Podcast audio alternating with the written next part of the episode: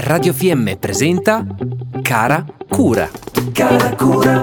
Come, quando e perché dedicarsi le giuste attenzioni. Cara Cura, cara Cura, cara Cura.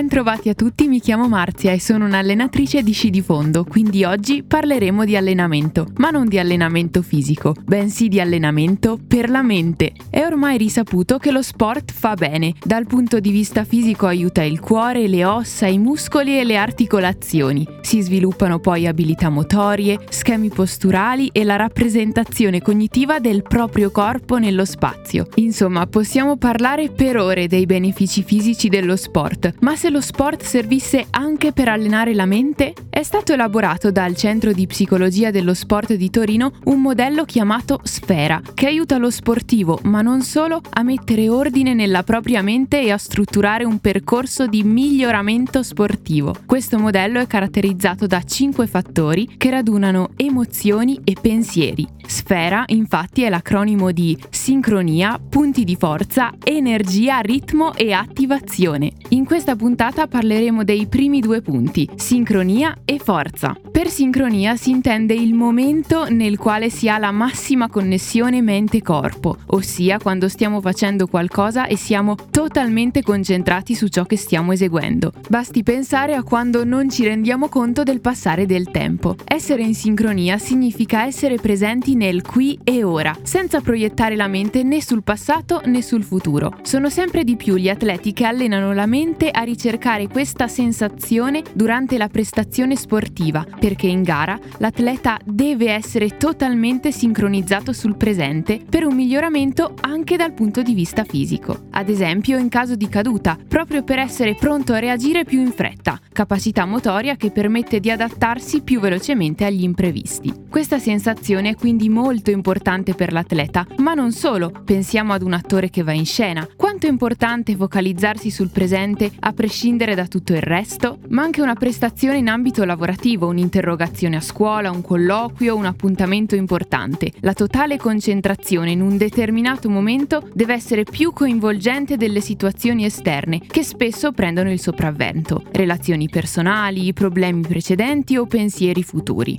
F invece sta per punti di forza, nonché le nostre migliori capacità, il nostro cavallo di battaglia, quindi caratteristiche fisiche ma anche tecniche, tattiche e mentali. Portare con sé i punti di forza significa avere una buona autoconsapevolezza delle proprie capacità. Ad esempio, per una buona programmazione annuale dello sciatore è importante limare i punti deboli durante la preparazione estiva, ma giunti alla stagione invernale, quando iniziano le competizioni, l'atleta deve valorizzare quelli che sono i suoi punti di forza. Quando l'atleta non è focalizzato su questi, nota le proprie debolezze e i propri errori commessi in passato e vede l'avversario come più forte, vivendo delle sensazioni negative. Oggi vorrei salutarvi così. Per fortuna non sempre è vero che chi non ha testa ha gambe, anzi se questi vanno di pari passo si raggiungerà molto prima il traguardo prefissato. Per oggi è tutto, ma ci sentiamo presto perché in una delle prossime puntate parleremo degli altri punti del modello Sfera, quindi energia, ritmo e attivazione. Io sono Marzia Monteleone, allenatrice di sci di fondo. Per qualsiasi domanda fatevi sentire a info-radiofm.it. Abbiamo trasmesso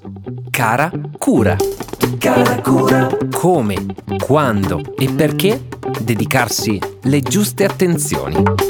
Cara cura, cara cura, cara cura.